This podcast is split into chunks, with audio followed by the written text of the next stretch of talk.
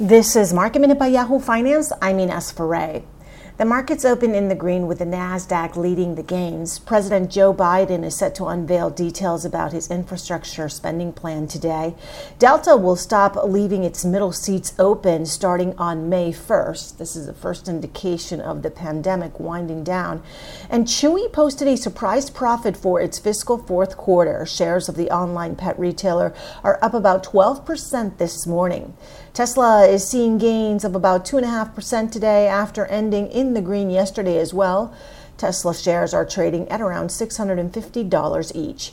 For more market minute news, head to yahoofinance.com.